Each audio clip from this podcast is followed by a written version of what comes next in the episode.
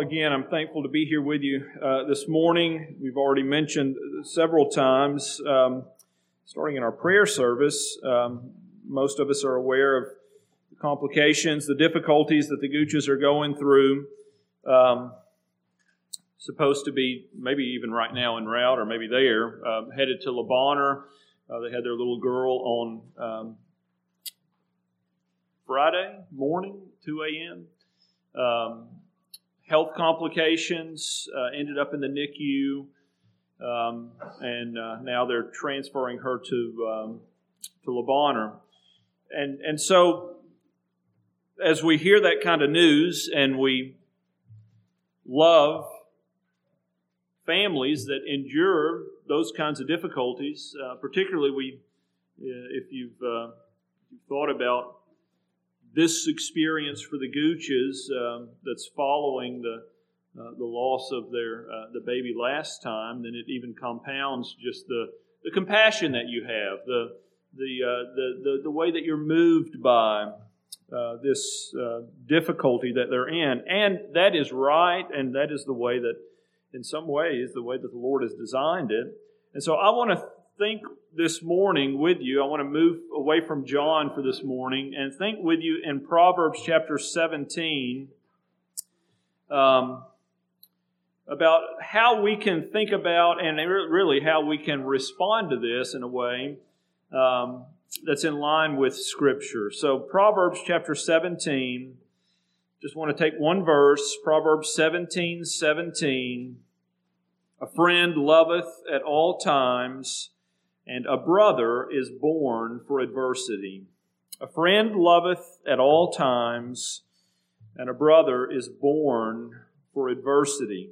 So the message is just simply being a faithful friend in times of adversity. Okay? Being a faithful friend in times of adversity. The passage says here clearly that a friend loves at all times. Okay, that's uh, many times that's uh, something that we desire to do. We don't always have the wisdom or the, uh, the insight to know how to do that in every particular instance.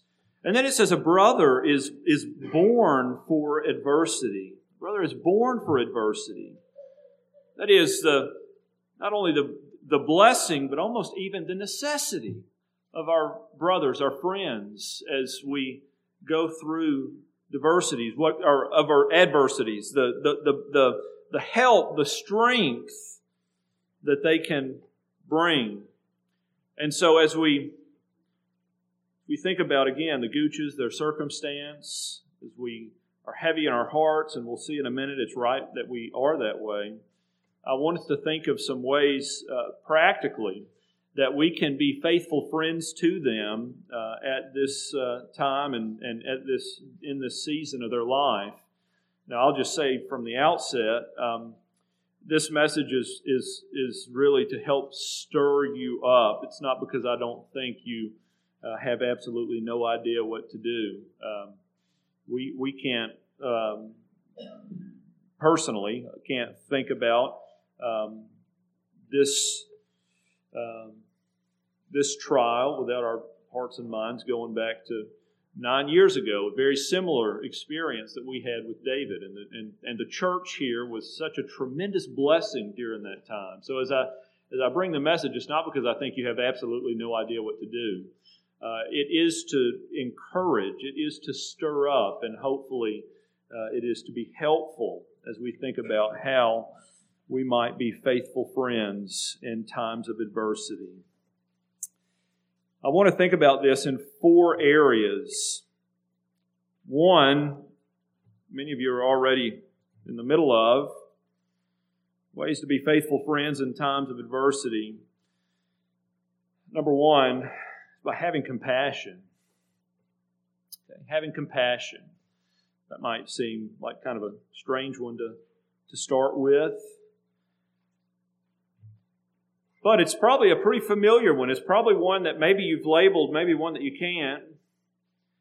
Compassion, we think about this as far as just a definition.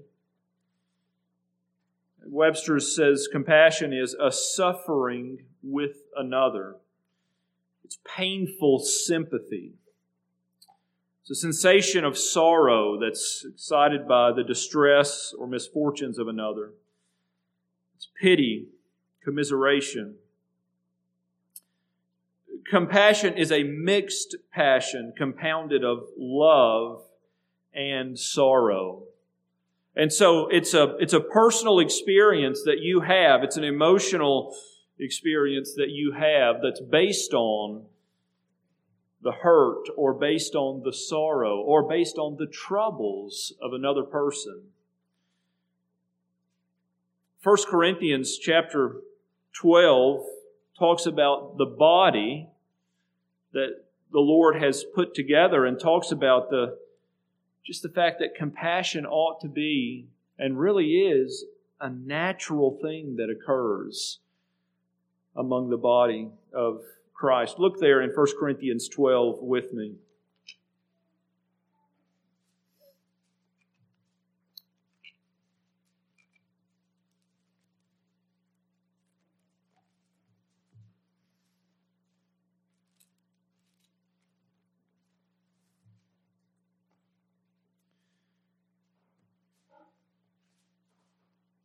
In 1 Corinthians chapter 12, I'm only going to look at two passages or two verses here.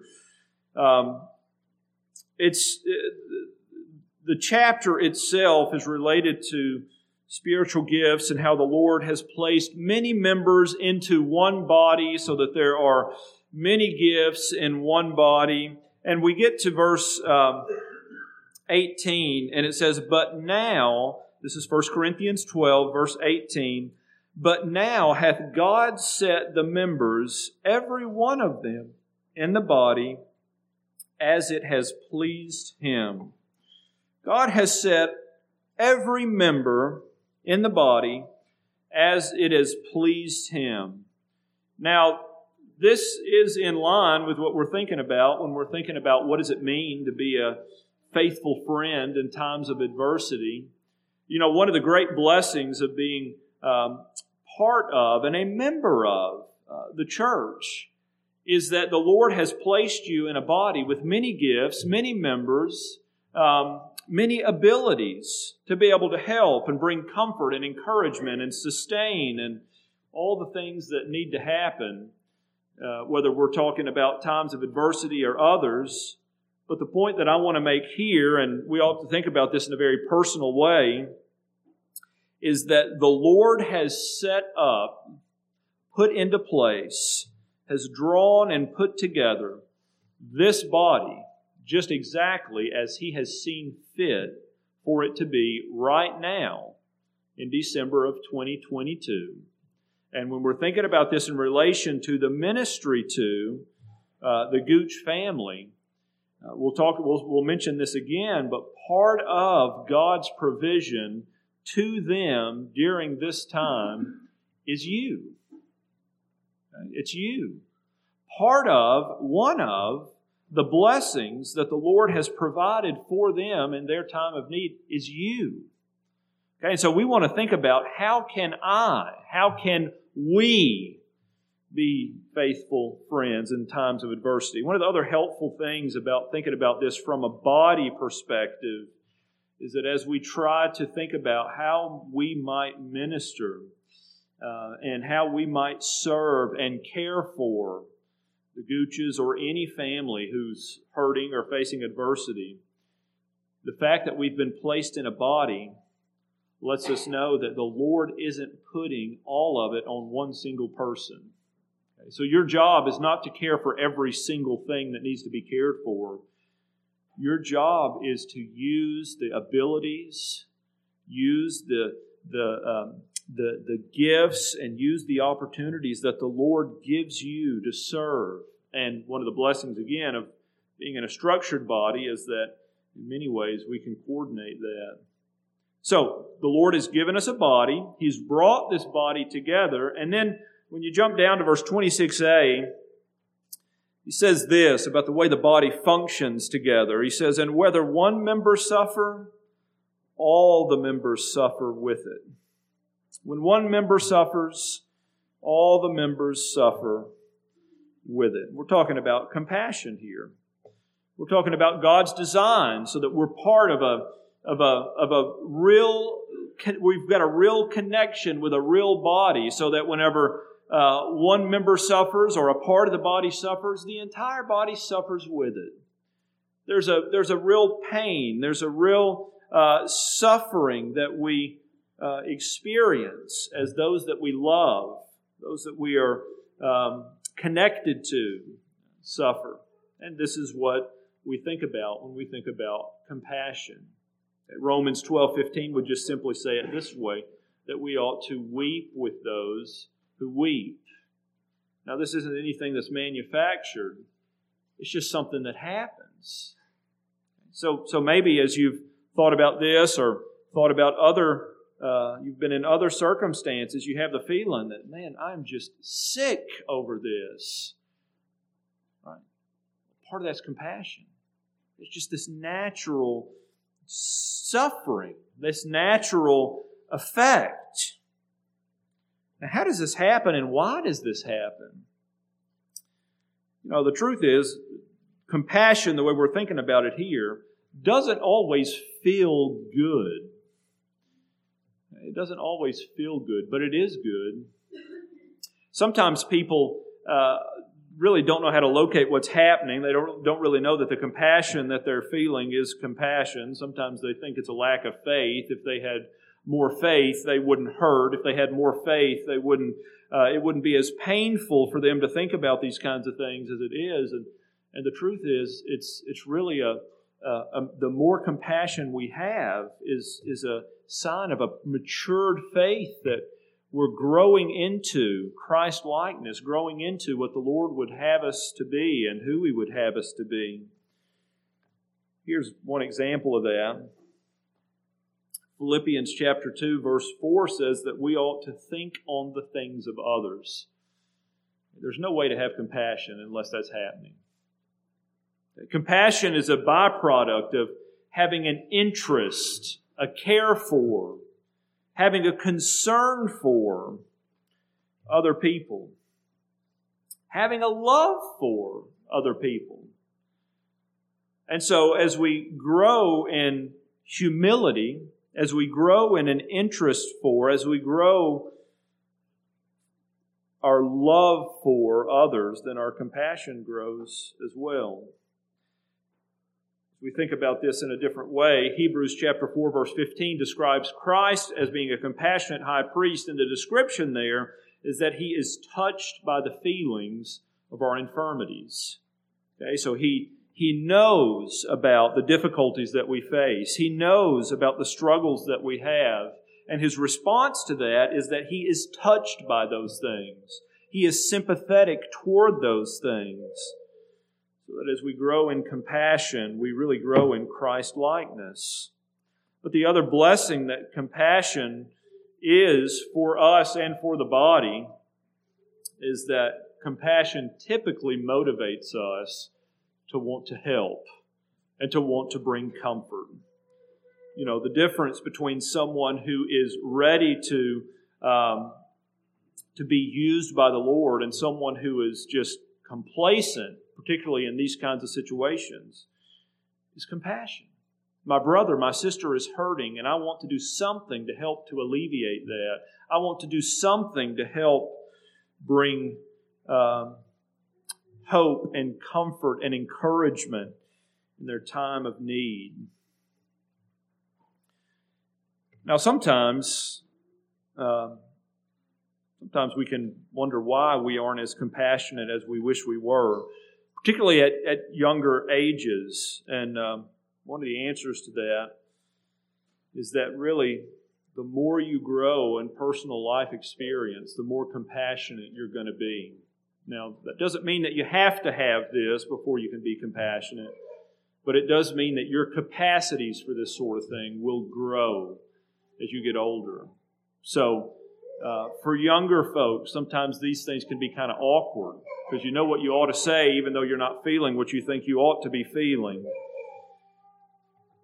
But again, when we look at Christ's example in Hebrews chapter 2, verses 17 and 18, it said, It behooved him to be made like unto his brethren. That means it was necessary that he was made like we are that he might be a compassionate or a sympathetic high priest because he was tempted in every way, just like we're tempted. Okay? And so he knows how to bring the right kind of help in the right kind of situation. The point is, at least the application that I'm getting out of this, is that Christ became like us so that his capacity for compassion and sympathy would be greater than it would have been otherwise. Now, that's, that's a pretty incredible thought, isn't it? The sovereign God, the omnipotent God, who knows everything, decided that the best way he could serve his people is by having firsthand experience in their sufferings, in their temptations, and their trials, and their difficulties. And because of that firsthand experience, his compassion, his sympathy, is what it wouldn't have been otherwise. And so, we have a desire to grow in love and to grow in compassion for one another. Um, that comes as we take an interest in each other. And then that also grows as we go through our own personal life experiences, our own difficulties, our own trials. And that's one of the way that God one of the ways that God uses that in a redemptive way. And we don't have to guess about that. We already know um, from 2 Corinthians chapter 1, verses 3 and 4, and we'll come back to this later, but but he, Paul blesses the God of all comfort. And, and then he says that God comforts us that we might be able to comfort those in any trouble with the same comfort that we've received in our times of affliction. Okay, so again, this just this capacity not only for being able to be compassionate, but our capacity to be able to give comfort to others grows through our life experiences, through our own troubles, through our own trials, and and uh, this is uh, this comes along with um, compassion. So, as we think about what it means to be a faithful friend in times of adversity, it might be helpful for you to know that compassion is one of those traits uh, that we ought to be cultivating, and compassion is one of those traits that is present in the heart and in the life of a faithful friend. When you hurt, I hurt. Why? Because I love you. Because I care about you. Because I want to see uh, the Lord bless you and sustain you, and my concern for you is present. So, compassion. Secondly, when we think about what it means to be a faithful friend, we're just trying to think about what someone needs or what is helpful. And that's probably the best word to use. What is helpful uh, in a friend during our times of adversity? Not only is compassion helpful, but secondly, if we want to be a helpful friend, we need to make sure that we have perspective. A biblical perspective, really, is what I mean here. There are times where we can be all heart and no head, and that's not very helpful. We can be so overwhelmed and so overcome with our compassion, that is, the pain, the sympathy that we're feeling for someone else who's hurting and who we love, that if we don't rein in our perspective, we can add to the problem rather than alleviate it. Look in 1 Peter chapter 4.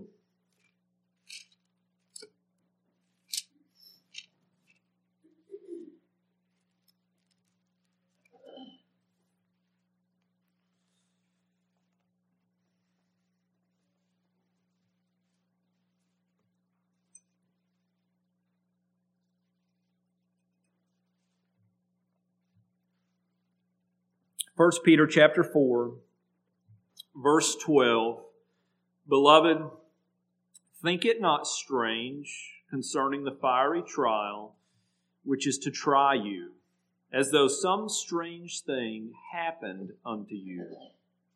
Now, when I say perspective, I'm not talking about, whenever we're thinking about this this morning, I'm not talking about you helping someone else by going through this with their perspective. I'm talking about you getting your own perspective straight, getting your own head on straight before you begin to try to minister to someone else.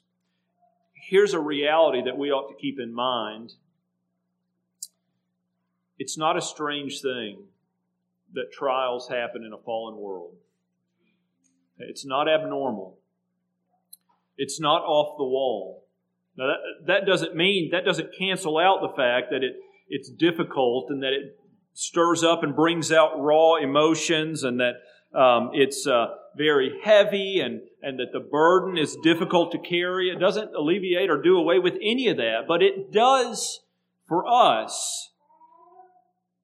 We're trying to think about what it means to be a faithful friend. It does help us in our perspective, not to blow things out of proportion and not to make them things that they, biblically speaking, ought not to be made.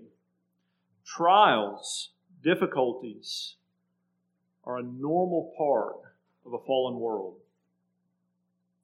Jesus says in John chapter 16, verse 33, that in this world you will have tribulations. In this world you will have trials. You will have pressure filled circumstances. That's just a given. Now, what should that do for our perspective? Well, number one, it should keep us from allowing our emotional response to, to exceed what it ought to as far as going overboard in our minds. But secondly, as a Christian, as a brother and sister in Christ, it also ought to inform you that at any given moment, you're going to have an opportunity to serve someone who's going through a trial. And at any given moment, you may be walking into your next trial. So that as we think about this, again, from a perspective of being part of the body of Christ and part of the provision that the Lord uses with His people, it's not a strange thing for fiery trials to come. When they do come, it is a blessing to be surrounded by faithful friends. So we, we also ask the question, why and why why is this happening? We're thinking about this from a perspective standpoint. Again, with the last baby, baby Ben, who they buried, the Gooches buried, you would think the Lord would have made this a better experience. But this one would have been easier. This one would have been smooth, but it's not. So the question is why? You know, Satan loves to jump on these kinds of things, to sow seeds of doubt, to sow seeds of discouragement.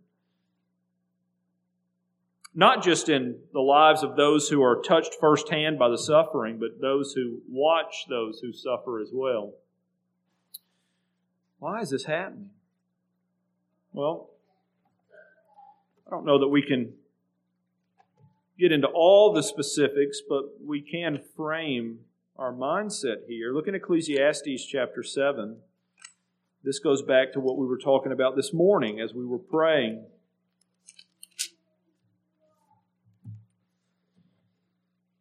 Ecclesiastes chapter 7, a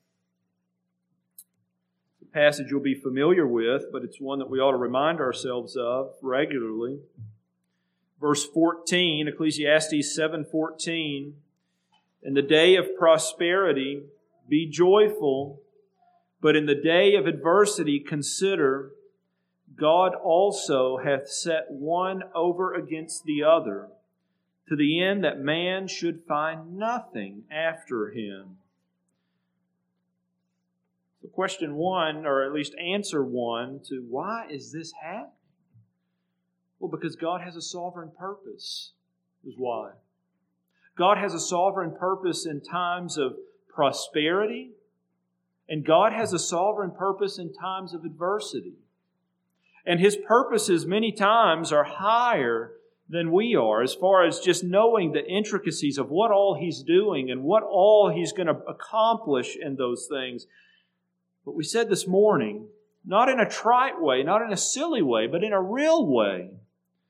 Psalm 97, verse 1, we can rejoice in the fact that God is reigning, that God's purposes are being fulfilled. And while we don't understand all the ways that that's happening, we don't understand all the things that He's bringing to pass and how He's doing all of that, we do know this that God is sovereign over the circumstance that the Gooches find themselves in this morning. He's active in the circumstance that they find themselves in this morning. Secondly, we might ask, again, as we're thinking, why is this happening? Why is this happening? We're thinking about perspective here. Number one, God's sovereign.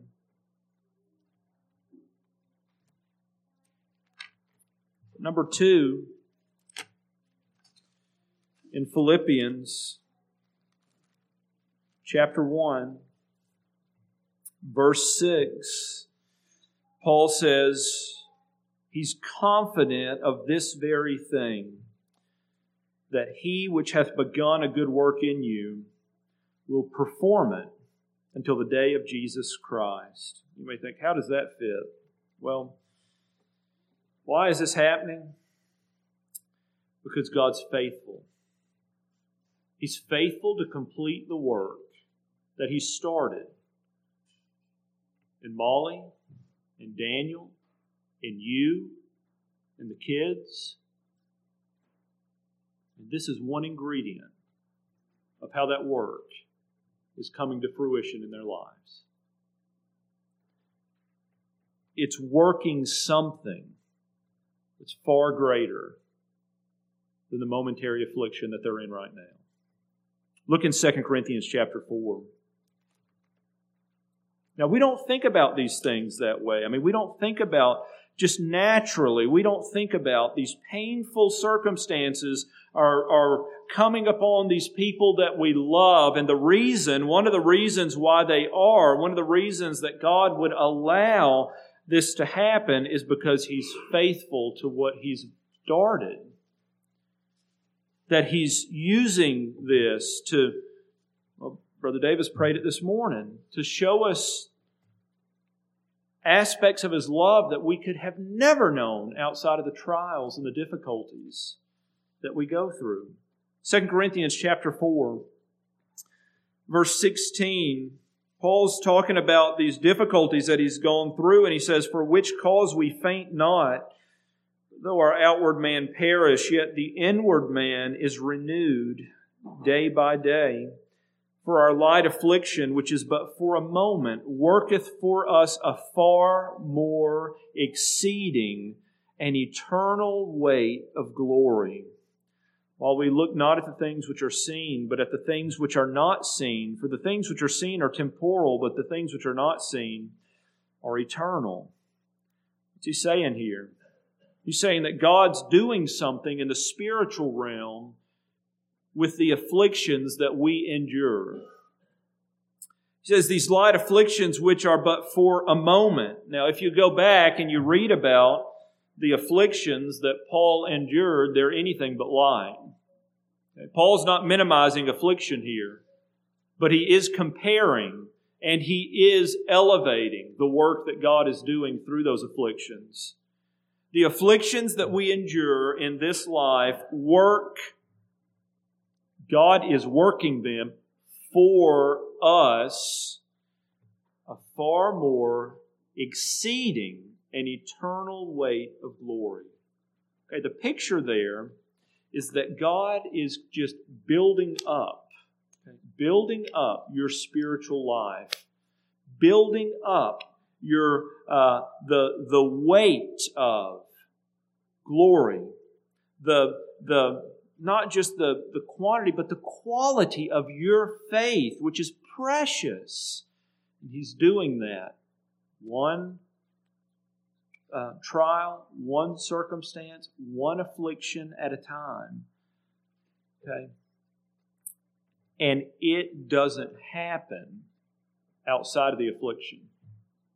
So we would love, we would all love to, to, for the Lord to give us a faith that would not shrink back. We would all love for God to give us a faith that would be fixed on Him in times of difficulty, in times of trouble. We would all love to, to, to be able to trust in God and in His purposes without wavering. And that's in God's agenda for you, but that comes as you go through the fire of affliction. As you, through Romans 5 type experience, learn and grow as a more exceeding and eternal weight of glory is worked into you through the afflictions that you go through. How is it that your confidence is built in God's faithfulness? Well, it's as He delivers you time and time and time and time and time again. And the Lord, through our afflictions, is building a track record of His faithfulness into our lives. So, perspective, perspective. Again, why is this happening? We said number one, because God's sovereign purposes. Number two, because God is faithful. And this is just another ingredient in growing the faith of all those who will be touched by this. Number three, we've mentioned this already in 2 Corinthians uh, chapter 1. I'm going to read the passage this time. 2 Corinthians chapter 1, verse 3. Blessed be God, even the Father of our Lord Jesus Christ, the Father of mercies and the God of all comfort, who comforteth us in all our tribulation, that we may be able to comfort them which are in any trouble by the comfort wherewith we ourselves are comforted of God. So, number one, when we think about why is this happening perspective wise, well, it's because God is giving you an opportunity to minister comfort, the kind of comfort that you've received in your trouble to the Gooches in their trouble. Now, now here's what I mean by that. We got to make sure we understand this before we uh, maybe run wild with it. That doesn't mean that you're the key to the alleviation of all their struggles. That means you can be helpful to them in their trial. You can, you can uh, be an encouragement to them. You can help them along the way and provide the comfort and the help that they need. we're going to talk about that from a practical standpoint in one of the next points. So it's because you have an opportunity to minister, but let's not forget this and let's not gloss over this. Why is this happening? Well, it's also happening because one day God will give Daniel and Molly an opportunity to minister God's comfort to a scared and hurting family whose world feels like it's turned upside down. That God equips his people through affliction. He gives us opportunity through other people's affliction. And as we've received His comfort in our afflictions, then we can turn around and we can give comfort. Sometimes people feel so inadequate. They don't know what to say, they don't know what to do. If you've gone through difficulties and you think back on how it was that God blessed you in your time of need, then you can get a pretty good idea of how you might bless someone else. Very rarely very rarely, and, and, and at least in these kinds of initial days and in these kinds of things, very rarely are these the kinds of opportunities and situations to where we go minister comfort in such a powerful way that somebody remembers what we said for the rest of their life. Sometimes God uses us that way. But more often than not, God will use us the way that He used manna in the wilderness. And it was used to sustain the children of Israel one day at a time. One day at a time. One step at a time. One step at a time. That seems so insignificant. No, it's not insignificant. It's not. It's a powerful reality. And it's also a reality that you are ministering God's comfort, not your comfort. The comfort that the Lord has given you so that He might use you to bless someone else. And so you might say, I remember in my time of affliction, What a comfort it was to know that people were praying for me. Was that a comfort for you? And perhaps you ought to let somebody know you're praying for them, right? Maybe it's just as easy as that. I'm praying for you regularly, and I want you to know that. Maybe it was I remember the comfort that I received from from a particular passage of Scripture that the Lord gave me. Well, maybe the way that you share that comfort is by sharing the passage along with how God used it in your life. Maybe He'll use it in, in, in their lives, maybe He won't, but, but that's what God gave you. Maybe He'll let you give the same to someone else.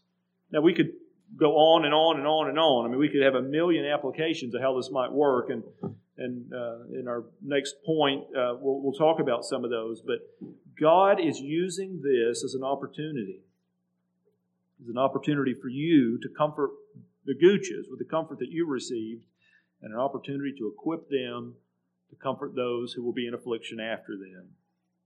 Okay, perspective. Third, we think about what it means to be a faithful friend in times of affliction. Faithful friend in times of affliction. We cannot leave off prayer. We have compassion. That means that we hurt when they hurt. We want to have perspective. That is, we want to be able to see the situation the way God sees the situation. We want to be thinking the same things that God wants us to think about a, about a situation like this. And then Third, we want to we want to make sure that we're praying. Why? Well, because our resources are limited, aren't they? We're limited. But Psalm 46 1 says that God is a present help in our time of need. That means that He is with His people. He is always there always helping. His arm is not shortened. He's able to give what needs to be given. And so we go to Him and we pray that He would do those things that we cannot do. Just to, we could go to all kinds of passages in Scripture, but just to think about this from, from one passage in particular, think about Psalm 34. Psalm 34 as we've made our way through the Psalms on Wednesday nights, we've tried to emphasize and re emphasize again and again and again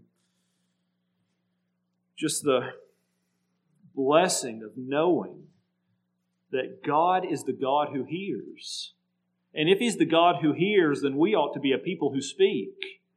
And we ought to be coming to God and bringing our desires, our needs, and our brothers and sisters' needs to the Lord on a regular basis. But look here at the testimony, the testimony of prayer here in Psalm 34, verses 4 through 7.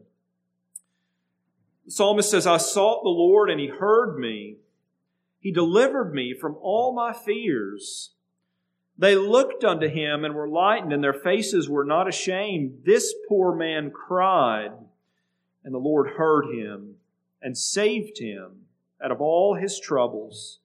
The angel of the Lord encampeth around about them that fear him and delivereth them. Brothers and sisters, God loves to deliver his people. God loves to sustain his people in their times of affliction.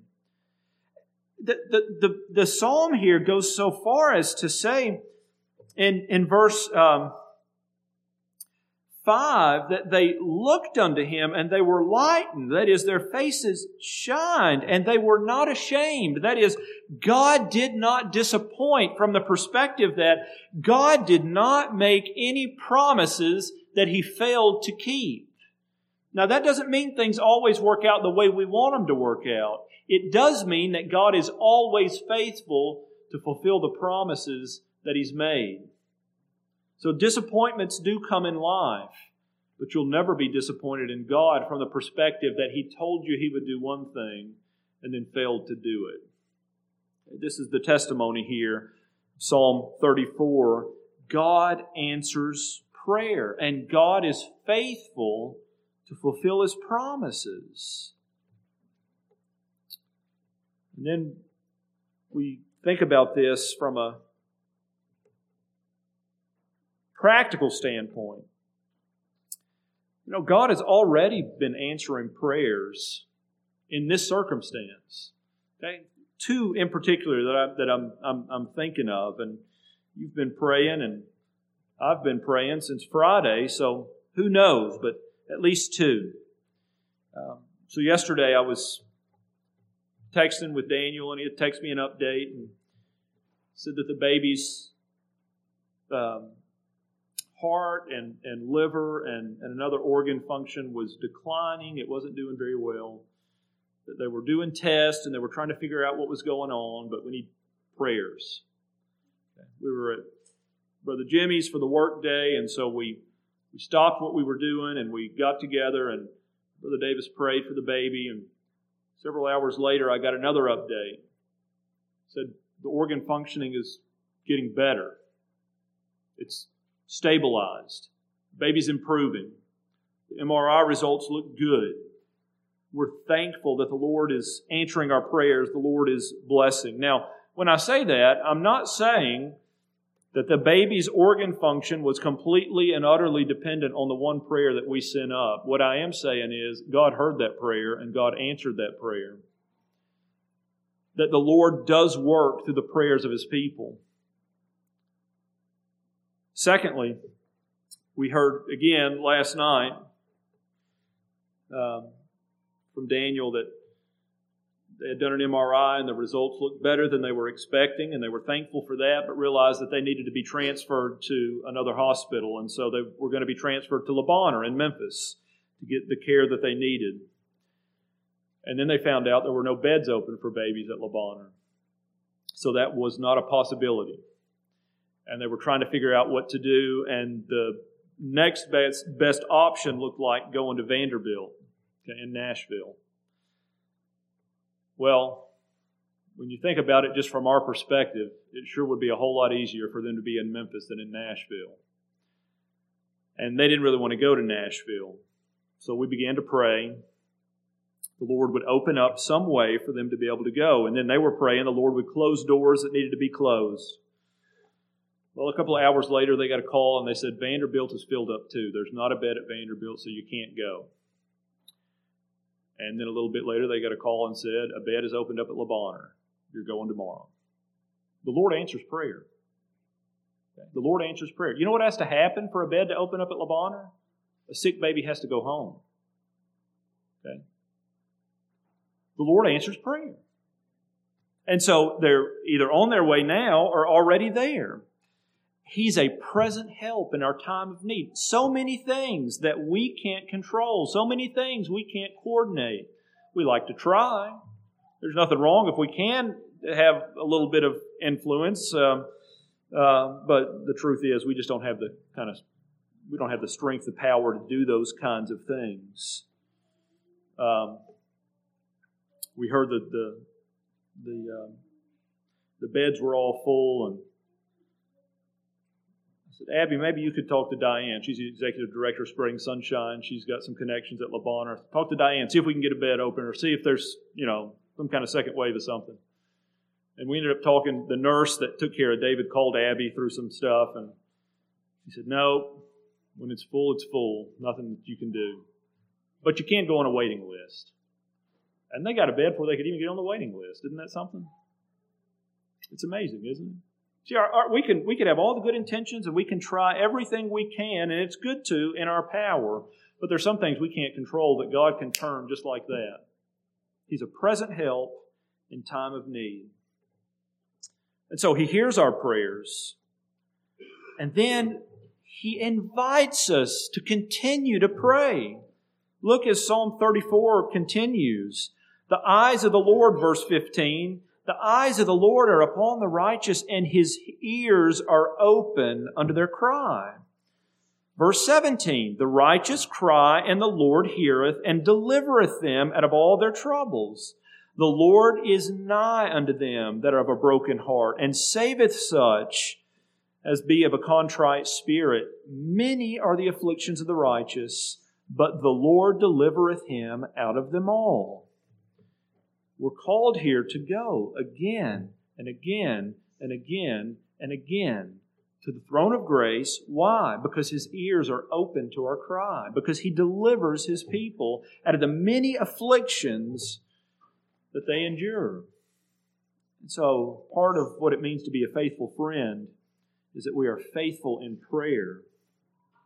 Faithful in prayer. Just thinking about some practical ways right now that we could be praying. Number one, we ought to be praying that the Lord would guard the Gooch's hearts and minds as they go through the coming days. They're exhausted physically, mentally, emotionally. And as I said earlier, Satan loves to pounce on these kinds of things. He uses these opportunities to sow seeds of doubt, to sow seeds of discouragement. And so we need to be praying that the Lord would guard their hearts and their minds. We this is part of that prayer, but we ought to be praying that the Lord would give them physical strength. Molly's recovering from a C section. Daniel and Molly both are completely exhausted. They've gotten some sleep, but I can promise you it hadn't been good sleep. And so we need to be praying the Lord would sustain them physically. They're going to be bombarded with questions and information and all kinds of things that they're trying to filter through their weary minds, and they're going to need help. And so we need to be praying for them in that sense. Third, we need to continue to pray for healing for the baby. To pray for healing for the baby. They're not sure what's wrong, but God knows. And it would not be the first time, even in our, in our circles, it would not be the first time that the Lord has brought about miraculous help and healing in the life of someone that we've been praying for. That we ought to be praying for the baby, that God would intervene, that God would bring uh, health and healing, that God would give the doctors wisdom as they care for the baby as well. Next, we ought to be praying for comfort I mentioned this already, but you know, the NICU can be a pretty scary and confusing place, and we don't know how long they're going to be there, but especially the initial days. They're going to be waiting on tests. They're going to be trying to understand medical terminology. They're going to be learning not to have a heart attack every time the alarms go off on the on the uh, machines that the baby is is hooked up to. And it's just an overwhelming experience. We need to be praying the Lord to give them comfort during that time. It's a trying experience because you got to be patient. Um, and then next, we need to be praying for endurance. Uh, praying for endurance. We're thinking about the Gooches, uh, Molly and Daniel, particularly here, but let's also not forget Charlie and Arliss and Denman. They're not going to have the time or the attention that they're used to getting from their parents. And they're going to have to process all of that. Molly and Daniel aren't going to have the ability to give them the time and attention that they're used to getting. And they're going to have to figure out how to balance all that out along with the other. And so we don't know how long this particular episode or this particular affliction is going to last, but we do know that they're going to need endurance. And then lastly, just praying that the Lord would give them provisions, both spiritual and physical, provisions as they go through. So, we think about being a faithful friend, we want to be compassionate. We want to have the right perspective. Without the right perspective, we won't know what to be praying for and we, know, we won't know what to be doing. So, after our perspective is biblical, then we want to be able to pray for them, to bring them before the throne of grace, to pray that the Lord would provide all of their needs and the things that we just mentioned. And then last, we want to participate. Okay? We want to participate. We want to be part of what the Lord is doing in their life. And we want to be part of the provisions that the Lord is using in their life. So, again, part of Psalm 23 1 says, The Lord is our shepherd. The Lord is my shepherd, I shall not want, which means the Lord is already actively providing for the needs that we have. Philippians 4:19 says that the Lord will provide all our needs or the Lord will supply all our needs in Christ Jesus. And so as we mentioned earlier, you are part of what the Lord has supplied. You get to participate in that supplying. And so I want to mention two ways that we can, at this point, two ways that we can participate, and there'll surely be more to come. Look in 1 Thessalonians chapter 5. 1 Thessalonians chapter 5. Now this is this is assuming that we're praying. Okay? This is over and above, and some, some of this is going to include some prayer, but assuming that prayer has already taken place in an ongoing way. Uh, 1 Thessalonians chapter 5, verse 11. 1 Thessalonians 5, verse 11. Wherefore comfort yourselves together and edify one another, even as also ye do. Now, in the in the context here, this is talking about comforting one another in the reality that the uh, the resurrection is yet to come. But the principle here stays the same, and that is that you ought to, we ought to, as a church, we ought to be involved in comforting and encouraging. The word edify there is our word encourage, to build up. It's to embolden or to impart courage to another individual. And so, how do we do this? How do we do this? Well, um, the truth is, there's not a magic formula here. Many times, your efforts and your presence is enough to do this. We know, as far as what our fellowship is and what our fellowship is around, that we can encourage one another through spiritual realities, through scriptural truth. We can also encourage one another just by letting people know that we love you, we're praying for you, we care about you, and we're ready to serve. And so, as we have the opportunity to comfort and encourage, we ought to do that. Right now, one good avenue for that would be through text, would be through, uh, maybe not today, but after they settle in, through phone calls and maybe through some planned visits, just letting them know hey, we love you. We're thinking about you. We care for you. Um, again, sharing scriptural comforts that you've received comfort from, sharing principles about who God is and what God has done in your life, helping to try to sustain them, words of scriptural comfort and encouragement. This all happens, this comfort and encouragement, this all happens on a relational level. It's not just simply the exchange of information.